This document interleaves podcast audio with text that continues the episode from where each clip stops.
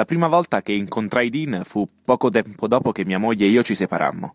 Avevo appena superato una seria malattia della quale non mi prenderò la briga di parlare, se non che ebbe qualcosa a che fare con la triste e penosa rottura e con la sensazione da parte mia che tutto fosse morto. Con l'arrivo di Dean Moriarty ebbe inizio quella parte della mia vita che si potrebbe chiamare la mia vita lungo la strada. Prima di allora avevo spesso sognato di andare nel West per vedere il continente, sempre facendo piani vaghi e senza mai partire. Bentornati a questa nuova puntata di Tra le righe. Come già accennato la settimana scorsa, il libro di cui parliamo oggi è Sulla strada di Jack Kerouac.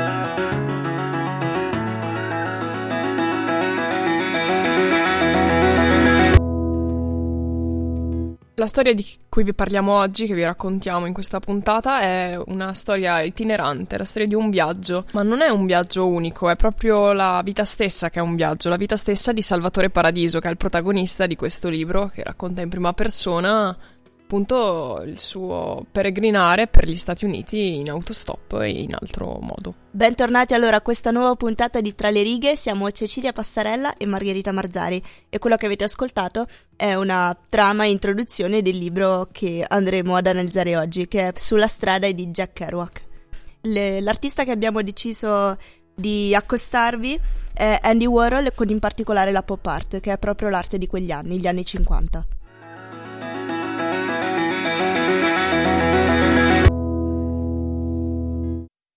Questo libro di cui vi parliamo oggi, diciamo che è un po' un punto di incontro, di ritrovo con personaggi che abbiamo già incontrato un paio di settimane fa. Esattamente, ci riferiamo al libro E gli ippopotami si sono lessati nelle loro vasche, dove la presenza di eh, Jack Kerouac era abbastanza arbitraria, mentre in questo libro diventa eh, diciamo il, il vero, sì, esatto, il vero protagonista della storia che attra- attraverso un, uh, uno pseudonimo, Salvatore Paradiso, proprio per uh, rimarcare il fatto che le sue origini non fossero del tutto americane. Jack Kerouac è infatti originario del Canada francese e, a sua volta origini francesi.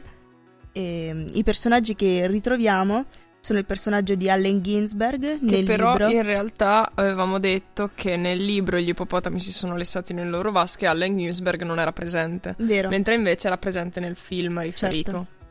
e, ehm, nel, nel, libro sulla strada è reso attraverso lo pseudonimo di Carlo Marx e allo stesso tempo eh, Billy, altro personaggio del libro eh, sulla strada eh, rappresenta eh, Burroughs. Esatto, e il coautore degli ippopotami si sono lessati nelle loro vasche. Altri personaggi eh, importanti per il libro sulla strada sono per esempio Dean Moriarty, che è lo pseudonimo di Neil Cassidy, che è il coprotagonista. Comunque. Assolutamente sì, è davvero eh, Jack Kerouac arriverà a definirlo proprio il suo fratello all'interno del libro ed è una presenza che è sempre stata eh, più che importante nella vita del, dello stesso Jack Kerouac.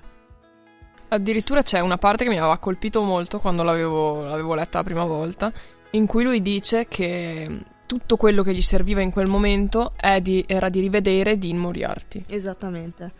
Eh, ancora vediamo il personaggio di Remy Boncoeur, un amico che, mm, che Sal andrà a, trova- andrà a, trovare a Mill City, e, um, il personaggio di Ed Dunkel, e ancora altri personaggi che non sono fondamentali nella storia ma che rivedremo solamente a sprazzi, che però hanno segnato l'esperienza della strada di, di Kerouac.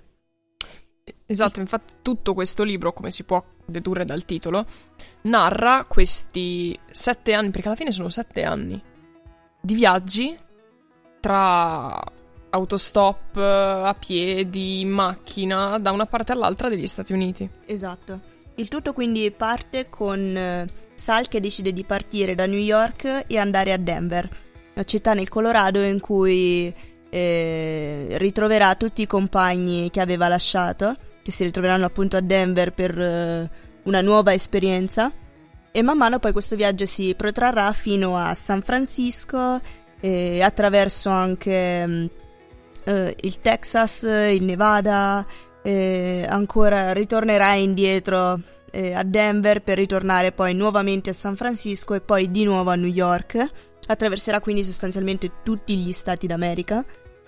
E in particolar modo attraverserà anche il Messico alla fine. È vero, ma è importante più che proprio l'attraversare questi, questi stati. La parte importante è quello che questi luoghi lasciano um, al protagonista, a Kerouac. E perché infatti lui diciamo che si farà adottare parzialmente da ognuno di questi posti in cui si dovrà fermare. E è interessante, soprattutto emblematico per quel che riguarda il capire quanto eh, questo, queste esperienze siano rimaste in, de- eh, in maniera indelebile scritte nella, all'interno proprio della, dello stesso Kerouac, proprio dal fatto dal quanto poco ci mette a scrivere il libro. Eh sì, Perché il libro lo scrive a 29 anni in tre settimane che è pochissimo se vediamo innanzitutto la mole del libro, ma soprattutto eh, la mole di, di dati e, di, e esperienze. Di, di esperienze perché sono davvero tantissime. Esatto, e come ci tiene a specificare, questo si capisce l'eccezionalità della cosa se si legge appunto questo libro, ha scritto questo libro utilizzando solo caffè per stare sveglio e concentrato. Beh, mi sembra strano considerando tutte le sostanze di cui parla nel corso del libro, però. E l'altra cosa interessante è che è stato scritto su un rotolo di, di carta da tappezzeria, lungo 36 metri, che gli è stato regalato. E questo rotolo poi è stato messo, vabbè, prima è stato censurato e poi pubblicato. E il rotolo originale è stato venduto all'asta per più di 2 milioni di dollari.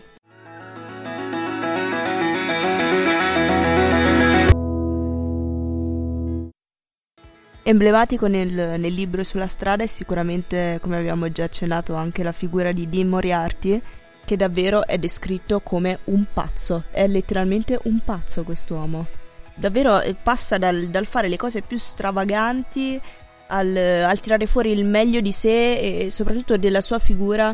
Eh, riusciamo benissimo a capire, perché lo stesso protagonista, lo stesso lo stesso personaggio riesce, riesce, benissimo a esprimere il suo entusiasmo nei confronti della vita. È davvero Dean la rappresentazione della voglia di vivere. Sì, è, è un'esplosione, è un'esplosione di qualsiasi cosa.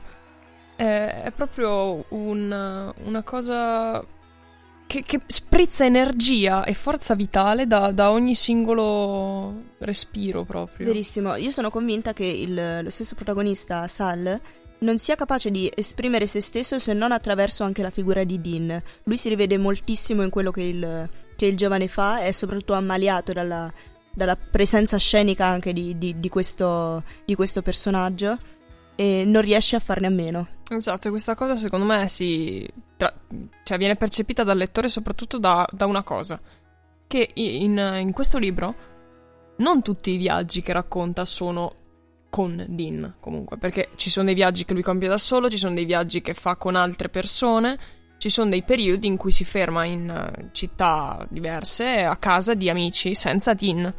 Queste cose passano via, cioè non rimangono nella memoria, non rimangono nitide come i viaggi fatti con Dean. Verissimo. Anche proprio per, per chi legge il libro non rimangono così impresse. Infatti Dean sembra alla fine lui il vero protagonista quasi del, dei viaggi, delle, delle, esperienze sulla strada di Jack. Sono veramente pochi i momenti in cui lui descrive eh, le sue esperienze da solo, proprio perché eh, carattere fondamentale di questo libro è proprio la figura di Dean.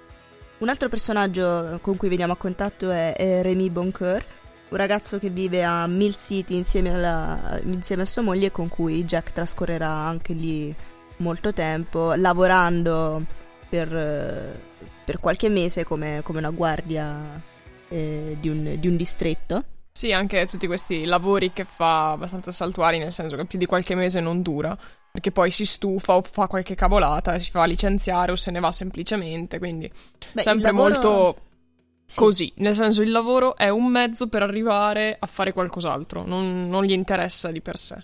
Beh, visione abbastanza comprensibile, io direi, anche abbastanza condivisibile. Abbastanza tipica di quegli anni, anche. Certo, certo, certo. E soprattutto perché in quegli anni il lavoro lo si trovava anche abbastanza facilmente, diciamo. L'America negli anni 50 era un po' eh, la meta ambita da tutti i lavoratori europei, no? Esatto.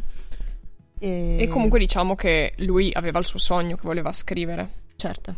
E poi c'è, c'è, riuscito attraverso queste esperienze, comunque Esatto, soprattutto dire. lui voleva vivere quante più esperienze possibili per lasciare nei suoi libri tracce di, di vita concreta e non di qualcosa di totalmente astratto e di pura e mera letteratura, ma di vita. Esatto. Per concludere questa parte di descrizione del libro, io ti chiedo qual è la frase che ti è piaciuta di più di tutto il libro. Allora, ce l'ho pronta e ve la cito. Una frase bellissima che si trova ehm, circa alla fine del libro ed è avevamo altro e più lungo cammino da percorrere, ma non importa, la strada è vita. È bellissima e un'altra invece quella che è piaciuta di più in assoluto a me è dobbiamo andare e non fermarci finché non siamo arrivati. Dove andiamo? Non lo so, ma dobbiamo andare. Mi svegliai che il sole si faceva rosso. E quello fu l'unico, chiaro momento della mia vita, il momento più strano di tutti in cui non seppi chi ero. Mi trovavo lontano da casa, ossessionato e stanco del viaggio, in una misera camera d'albergo che non avevo mai vista, a sentire i sibili di vapore là fuori e lo scricchiolare di vecchio legno della locanda, e dei passi al piano di sopra e tutti quei suoni tristi e guardavo l'alto soffitto pieno di crepe e davvero non seppi chi ero per circa 15 strani secondi. Non avevo paura, ero solo qualcun altro, un estraneo e tutta la mia vita era una vita stregata, la vita di un fantasma. Mi trovavo a metà strada attraverso l'America, alla linea divisoria fra l'est della mia giovinezza e l'ovest del mio futuro. Ed è forse per questo che ciò accadde proprio lì, e in quel momento, in quello strano pomeriggio rosso.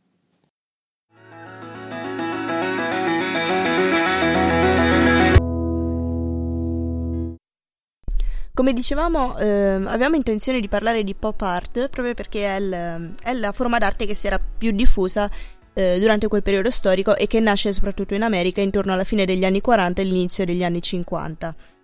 Eh, un'arte che si caratterizza soprattutto per la produzione in serie, anche caratteristica proprio di quegli anni e di un nuovo tipo di, di industria e di economia, e soprattutto vuole riprendere ehm, dei temi molto anche economici, basti pensare eh, al largo uso che ha avuto per esempio nelle pubblicità o anche nelle, mm, nella rappresentazione eh, per esempio di eh, figure importanti di VIP. Esatto, basti pensare a Marilyn Monroe comunque che diciamo che è l'opera più famosa secondo me di questo sì. periodo e di Warhol in generale, nel senso che penso che non esista nessuno al mondo che non abbia presente i, le quattro immagini di Marilyn Monroe di colori diversi, eh, sì. raffigurate insomma. Caratteristica quindi anche eh, questa diversa scelta dei soggetti che si fa dell'arte, della pop art. Eh, per esempio avete tutti in mente appunto questa figura di Marilyn Monroe o anche delle, delle lattine di, di, succo di pomodoro, le famosissime Campbell, che penso abbiano spopolato in quegli anni proprio grazie anche al contributo di Andy Warhol. E ed è importantissimo anche nel, quindi nell'ambito del cinema proprio perché riprende queste figure così famose e così, insomma, ehm, così conosciute, ecco, no? Sì, esatto, quindi appunto anche attraverso, diciamo che questa cosa è tipica di, di Warhol, di riprendere elementi che sono conosciuti nelle case poi, delle persone che poi andranno a, ad ammirare queste opere. L'accostamento di colori anche poi è particolarissimo, vediamo sempre le opere molto colorate. Sì, quasi violente. Quasi violente, esatto. E soprattutto l'uso dei materiali. L'uso di nuovi materiali, io ho per esempio in mente un'opera che penso sia ancora esposta al Mart, ehm, che rivede questo pezzo di plastica, questo telo di plastica su cui è, è stampata l'immagine di, di un prosciutto tagliato a fette e la particolarità di questo pezzo di, di, di plastica è che è anch'esso tagliato a fette. È vero, ci sono queste, quindi l'effetto che risulta sono queste strisce accostate una a fianco all'altra, quasi come fosse una tenda. Sì. Con sopra questa immagine del, profu- del, pro- beh, sì, del prosciutto tagliato. E esatto. questa cosa è abbastanza carina. Altra cosa molto particolare è anche per esempio l'utilizzo di, di giornali o, mm, o di materiali comuni, insomma, che fanno parte della nostra vita quotidiana.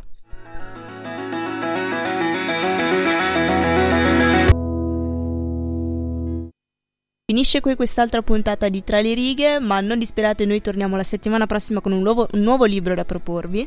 Eh, il libro che vi proporremo la prossima settimana è infatti Se una notte d'inverno un viaggiatore esatto, di Italo di Calvino. Italo Calvino E quindi ascoltateci anche martedì prossimo se volete scoprire di cosa parla questo libro bellissimo. Ciao!